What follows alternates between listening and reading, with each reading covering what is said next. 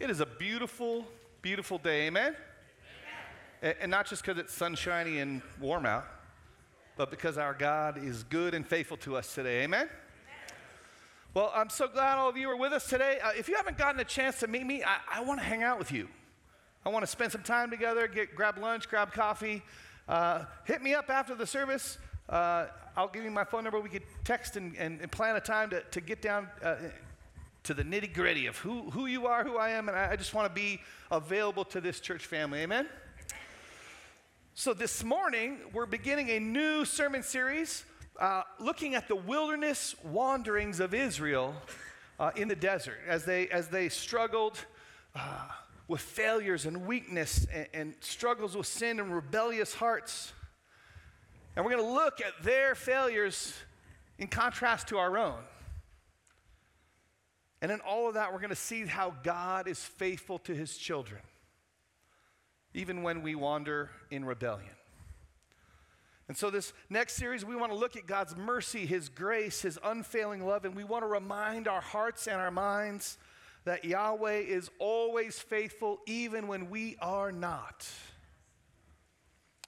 This series is going to challenge us to consider our own sinfulness.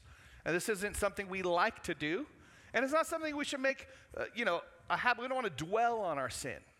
But we want to consider our sin in light of God's mercy and grace so that we can praise Him all the more.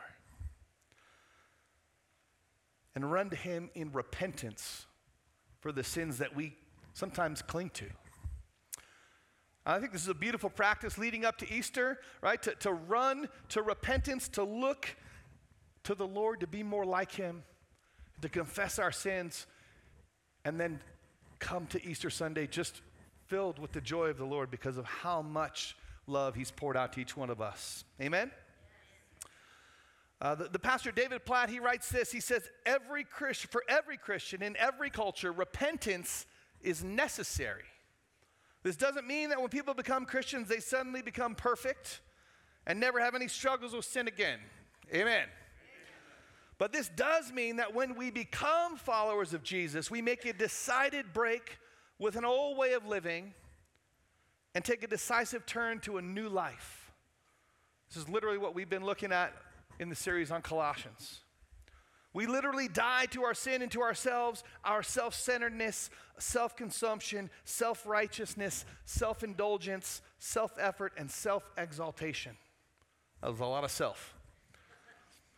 In the words of Paul, we have been crucified with Christ, and we no longer live, but Christ lives in us. Which is the purpose and the goal of repentance.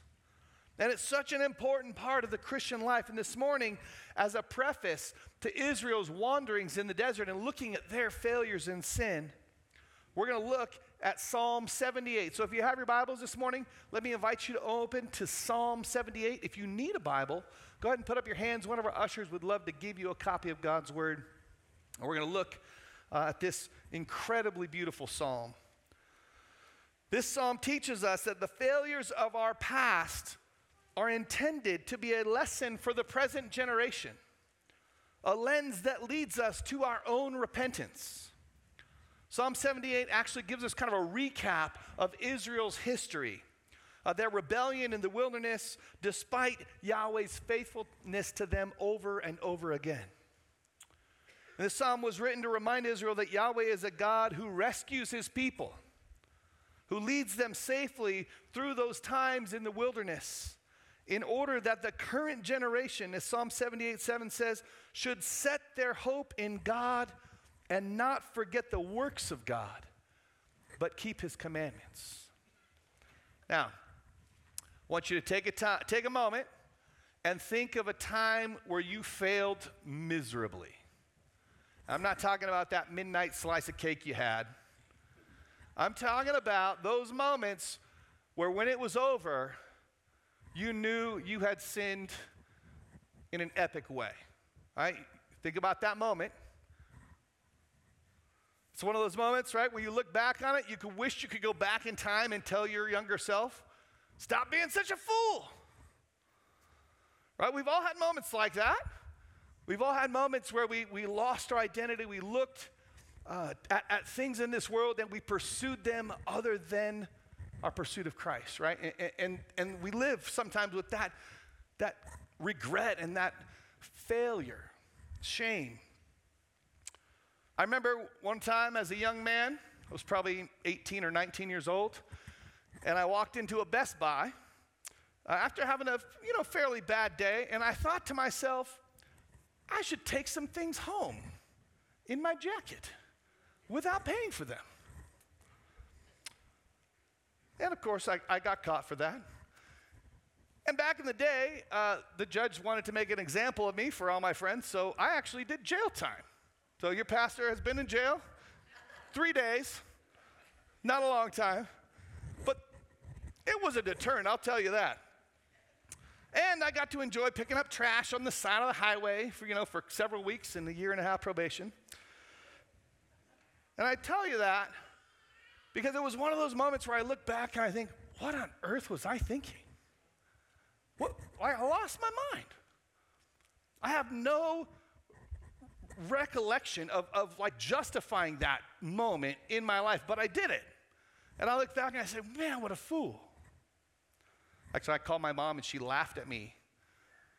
I said, I got arrested. I'm going to jail. And she said, Good job. Well, good luck. Thanks. We see you when you get out.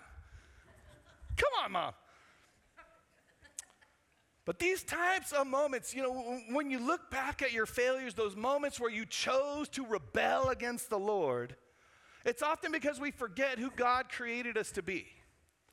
Right? How he has redeemed us for our sinfulness and called us not just to turn to him in repentance, but to live a new life. And the psalm that we're going to look at today reminds us that those moments are also to tell the coming generation that that kind of behavior will lead them into bondage. Right? It's, it's, it's an opportunity for us to use our sin to warn others about what, what happens when we do crazy, stupid things. And I love this passage because it, it reminds me that despite my own foolish and sinful choices, my God has saved us. He has saved me and has been merciful and gracious to me because He loves me. And He's called me to use my foolish and sinful moments to tell the coming generation about the mercy and grace and faithfulness of our God. So, God's faithfulness to us, despite our wanderings in the wilderness, will be our focus over this next several weeks. And I'm excited to share this time in God's Word together. So, let me invite you. Uh, I like when we stand together and read God's Word because, you know, I like hearing your voices for a while. You, you get enough of me but let's stand together and read these verses as one voice and encourage our hearts with the beauty of God's word. This is Psalm 78, verses 1 through 8. Be up on the screens. Give ear, O my people, to my teaching. Incline your ears to the words of my mouth. I will open my mouth in a parable. I will utter dark sayings from of old, things that we have heard and known that our fathers have told us. We will not hide them from their children, but tell to the coming generation the glorious deeds of the Lord and his might and the wonders that he has done. He established a testimony in Jacob and appointed a law in Israel, which he commanded our fathers to teach to their children, that the next generation might know them, the children yet unborn and arise and tell them to their children, so that they should set their hope in God and not forget the works of God, but keep his commandments, and that they should not be like their fathers, a stubborn and rebellious generation, a generation whose heart was not steadfast, whose spirit was not faithful to God. Let's pray together. Father God, we thank you for your great love, your mercy, your, your grace that pours out on us through, through your Son, Jesus. We thank you for the precious gift of your word, how it reminds us that even though we were lost in sin and rebellion, you made a way for us to have life. Abundant life in you. And so, Lord, we ask by your Holy Spirit, teach us this morning. Teach us to be more like you. Give us a heart for the coming generation that they would have the same passion for the Lord as we do. And Lord, speak to us that we might know you and praise you for being a God who loves us so much. And we ask this all in Christ's precious name. Amen. Thank you, church. You may be seated. And thanks for letting me make you stand up and sit down and read God's word. I appreciate it.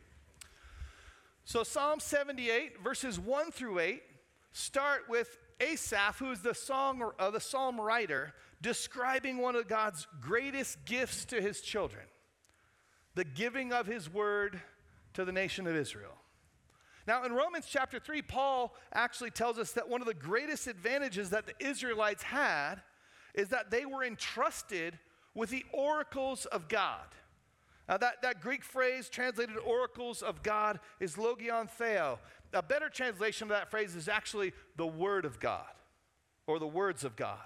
The, the Jews were entrusted with the very words of Yahweh. And God has given us His Word not just for our own generation, but also so that we would communicate it to the following generations, that it would be passed down from, from generation to generation. This is why Moses commanded the Israelites to instruct their children in the truth of God's word. So when we tell the next generation about God's work and his word, it's, it's with the hope that they would know to trust God for themselves. That's the hope, especially as parents, right? Your hope is that you would tell your children about the truth of God's word and his works in your life, and that they would trust God for themselves. When our trust in God wavers, when we forget his wonderful works in our lives, we go into a Best Buy and we steal things. We easily fall into disobedience and sin. And if the next generation is well instructed, they will be more likely obedient. That's the hope. And they'll hopefully avoid many of the errors of their forefathers. Now, how many of you look at your kids when they're doing something sinful and you think, they're just like me? They're doing that because they're me. I think that all the time. I look at my four kids and I just apologize to them pretty regularly. Wish you were more like your mother. Oh. but the, the hope for our children to grow up in the admonition and, and trust of the Lord is one of the greatest desires we have as parents. And in verse 8, Asaph describes the sins of the previous generations of Israel. He calls them a stubborn and rebellious generation there in verse 8 because their hearts were not steadfast, their spirits were not faithful to God. And Asaph's focus is not on their, their obedience or disobedience, it's on their hearts and attitudes more than anything else. Those who keep the commandments of Yahweh might not always do it perfectly. This gives me hope, church. But for those whose hearts are focused on obedience, notice I did not say are perfect in obedience whose hearts are focused on, our obedience, on obedience. The Lord is patient and long suffering. This is what the wilderness wanderings of Israel teach us that our God is patient and long suffering if our hearts turn towards Him, even if it's just a little bit. Look at verses 9 through 11 in verse uh, chapter 78. It says the Ephraimites, armed with the bow, turned back on the day of battle. They did not keep God's covenant, but refused to walk according to his law. They forgot his works and the wonders that he has shown them. Now, the tribe of Ephraim was one of the larger tribes of Israel. And in the book of Hosea, we're told that the tribe of Ephraim were the leaders of the rebellion and disloyalty that cursed the entire nation of Israel. Now, the reference here in Psalm 78 isn't, isn't a slight just on the tribe of Ephraim, but it's more likely an analogy about how all of God's people rebelled against him in the wilderness. Every single one of them turned their back on God at one point or another. And he's using this analogy how well armed and well trained soldiers refused to charge into battle. What a travesty that was. Now, God gives you and I spiritual resources for every battle we face. This is, again, what we looked at in the book of Colossians. But the effectiveness of those resources is dependent upon our decision to actually use them. Every one of us has been given victory over sin. Amen? Amen? You have been set free. So why do you sin? You've been given the perfect sacrifice of Jesus that sets you free. But often we fail in our spiritual journey because we turn back on the day of battle like the Ephraimites. And most often that's because the resources the Lord has made available to us are not being used. When you feel spiritually defeated, when you're tempted with sin, do you run to God's word? Do you run to Him in prayer? Do you come to the Lord's table seeking forgiveness? Do you spend time communing with the saints and with the Lord? Now, these are all incredible resources we've been given to help us face the spiritual temptations and conflicts of our day. And too often they are an afterthought. And I'll tell you that day in Best Buy, I wasn't thinking, oh Lord, keep me from temptation.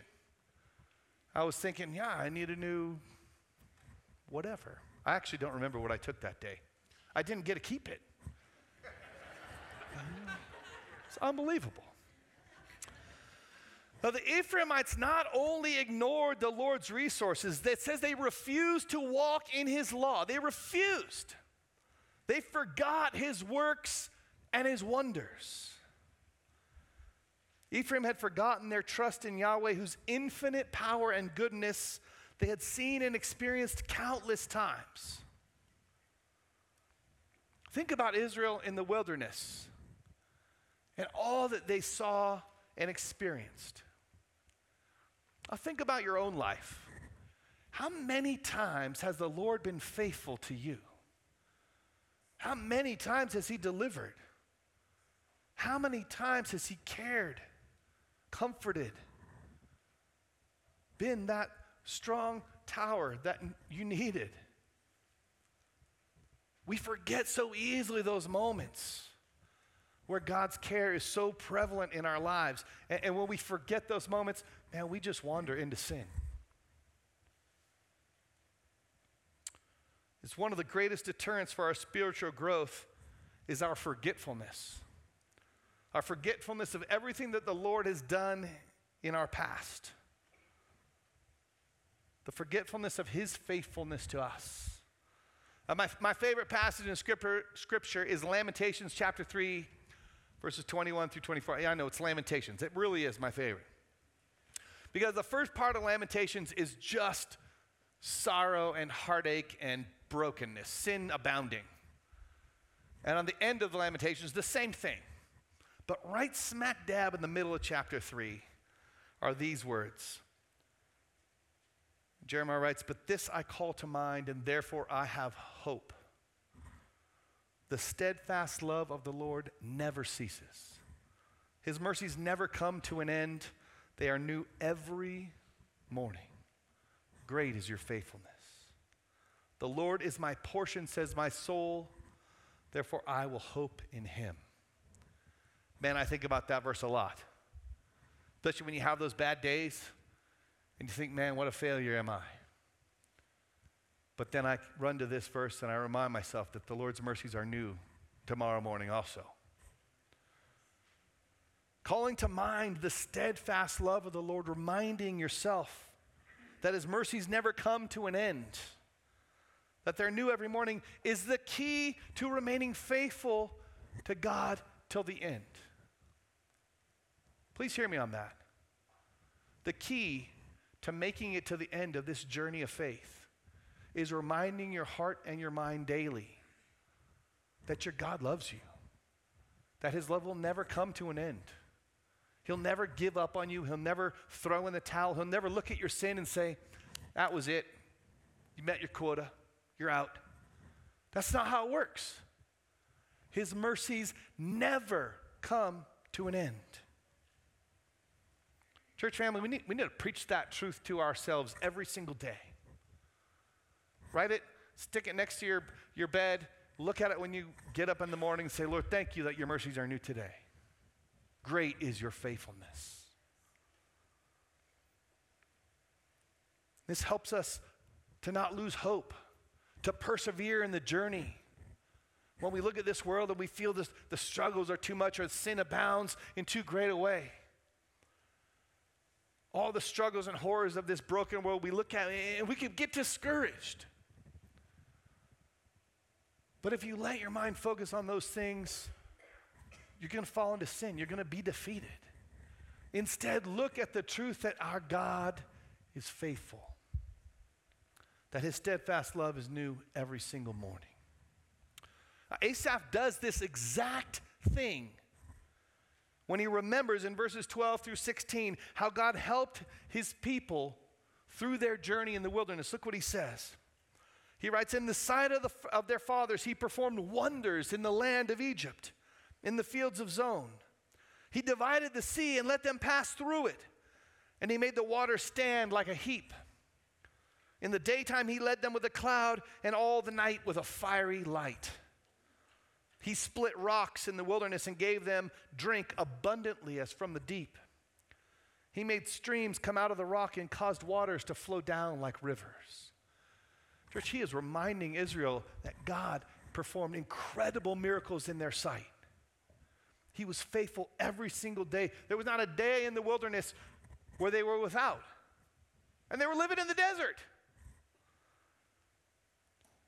Now, verses 17 through 20, as he continues, give us instructions mainly by way of a negative example, as Asaph reminds us of the perverse ingratitude of the Israelite people to their God in the wilderness. Look what he writes. He says, Yet they sinned still more against him, rebelling against the Most High in the desert. They tested God in their heart by demanding the food they craved. They didn't like the manna, they wanted the meat. They spoke against God, saying, Can God spread a table in the wilderness? He struck the rock so that the water gushed out and streams overflowed. Can he also give bread or provide meat for his people? They're mocking God in light of his incredible provision, his incredible faithfulness to them. They're mocking him. If Israel's first sin was in ignorance of God's wondrous works, forgetting what he had plainly done in their sight, their second sin is clearly a lack of faith. It's unbelief. They questioned God's provision in the wilderness. They didn't believe he would provide for them. And then when he did provide, they had contempt for his provision. Oh, Lord, you brought me through that trial, but you know, that's not the way I would have done it wasn't really the best way, as if we know better. But notice how they, they, they, they mock God, saying, Can you spread a table for me in the, in, in the wilderness? And then just think about Psalm 23, which says, You prepare a table for me in the presence of my enemies. It's almost like the psalmist is answering can God provide a table for us in the wilderness? You bet. Absolutely, He can. The most incredible table that you can possibly imagine. See, but Israel's heart is hard in this moment. They don't believe, so instead, they run to their doubts and their unbelief instead of trusting in the provision and the faithfulness of their God. Now, I would, encourage you to read through the entire psalm. It's, it's long, 72 verses. So I'm not reading every verse to you this morning because I don't have that much time.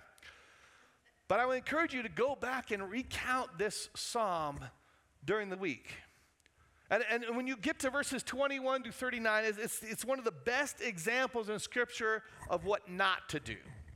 So if you want to know what not to do, how not to be a faithful Christian, this is, this is the antithesis for you right here. Now, the wandering Israelites, they're, they're the epitome of ungratefulness. And Asaph tells us that they were never, ever thankful for God's provision in the wilderness. It literally rained down bread from heaven.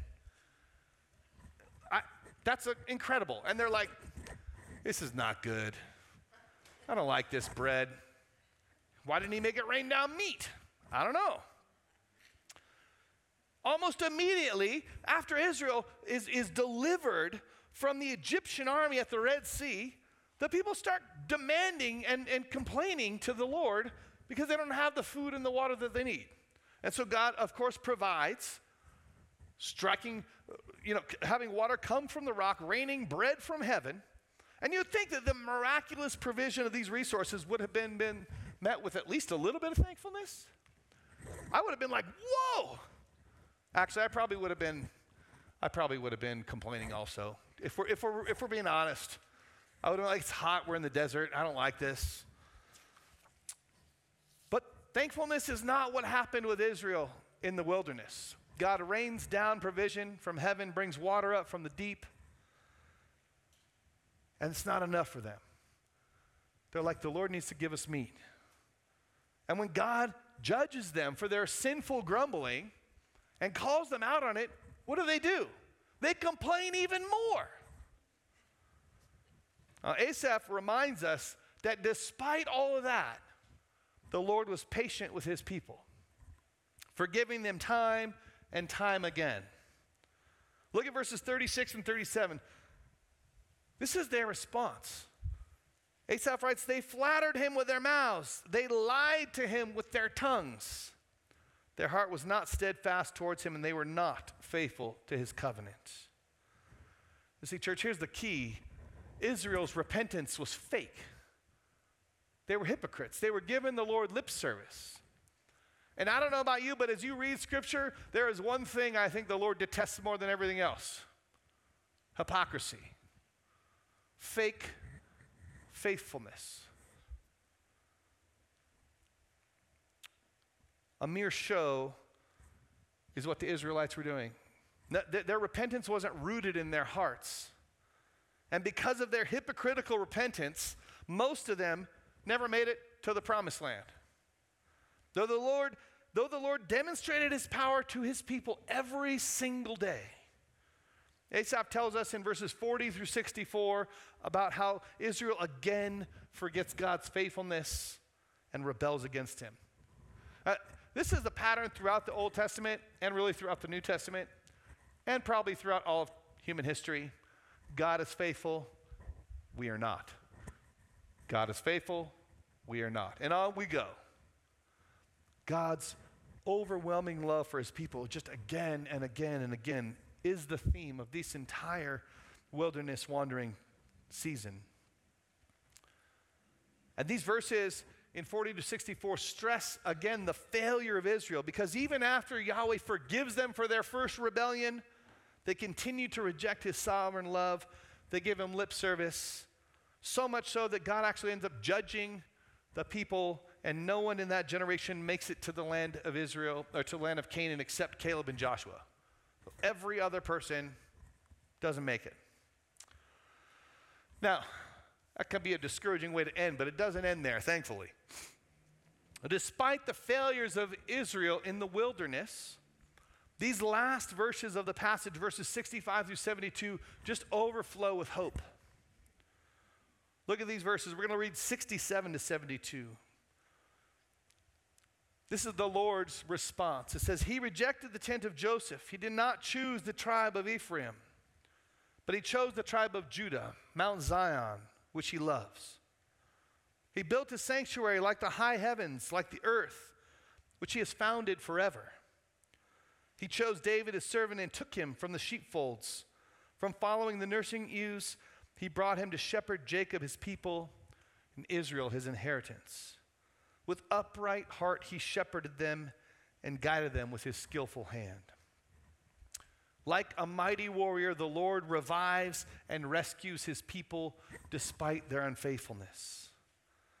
And this is a foreshadowing of the deliverance that, that God would ultimately bring through Jesus Christ, the great shepherd, the king of Israel. So, so what's the lesson for us in all this? What are we to do when, when we think about our unfaithfulness and God's just steadfast, constant love? Do we throw up our hands and just let sin abound? Paul says, absolutely not. This psalm reminds us of God's provision for his people through Jesus Christ, the one who would shepherd his people and guide them to the ultimate final land which God has prepared for them. The real promised land is coming. And the challenge for us is to tell this story to the coming generations. See, that's the theme of this entire psalm. To remind the next generation often, not only of God's works that He's revealed to us in His Word, but also of His great work in our own lives. The lengths that He's gone to redeem us, restore us, the patience that He's had for each one of us, the steadfast love that He offers us each and every morning. Our lesson is to tell these stories to our children and our children's children, and not just your own. So, so I should tell my kids my Best Buy story. Why? Not to glorify my foolishness, to glorify God's faithfulness to me despite my foolishness. Church, the, the next generation has nothing, nothing they're being told about God is true they're being told that this is all just a joke, something that your parents believe. They need to hear about God's faithfulness. And who's going to tell them if we're unwilling?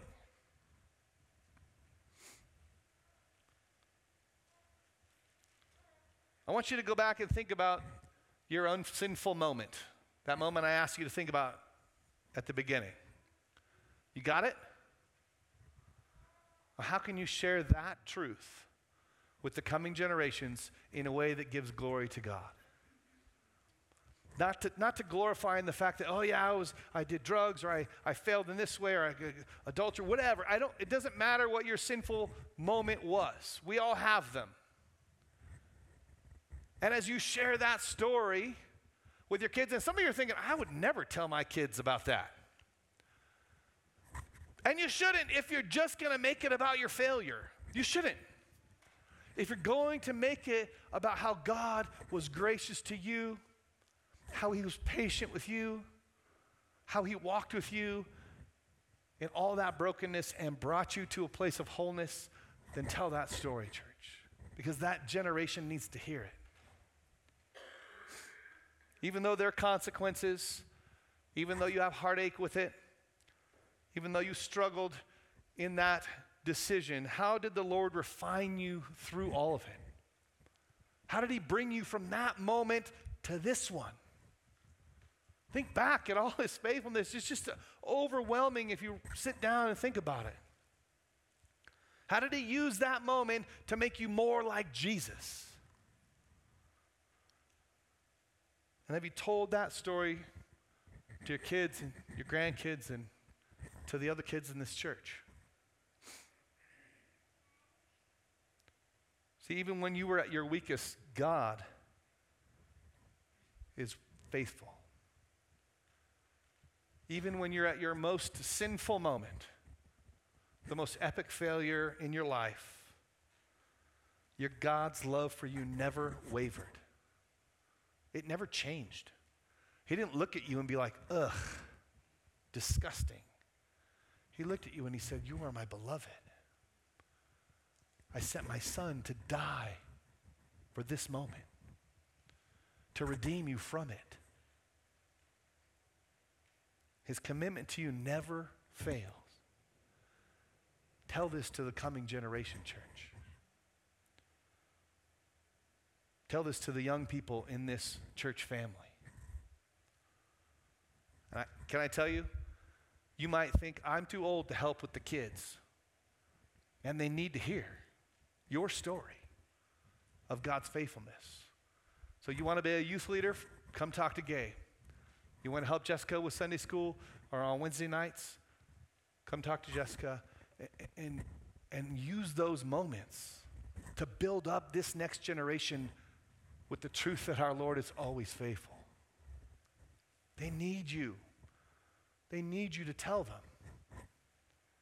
This is your chance to proclaim God's faithfulness to the coming generation so that they too, as the psalmist says, would set their hope in God and not forget the works of God. We don't want them to forget. Their faithfulness needs to be built up by what God has done through you. Amen? Amen. Let's pray together. Father God, we thank you for your unfailing love. And we thank you even, even for those moments of sin, not, not because of the sin, but because in those moments you showed us how great was your love for us. That you never turned your back on us. You never said, enough's enough. You said, You're my beloved. And in Jesus Christ, you are forgiven. So we praise you for the precious gift of Jesus, for his faithfulness to us. And Lord, may that same passion that you've shown to us, that same love, be poured out from our hearts to this next generation, that they too would know that you are God and you are good. We ask this all in Christ's precious name. Amen.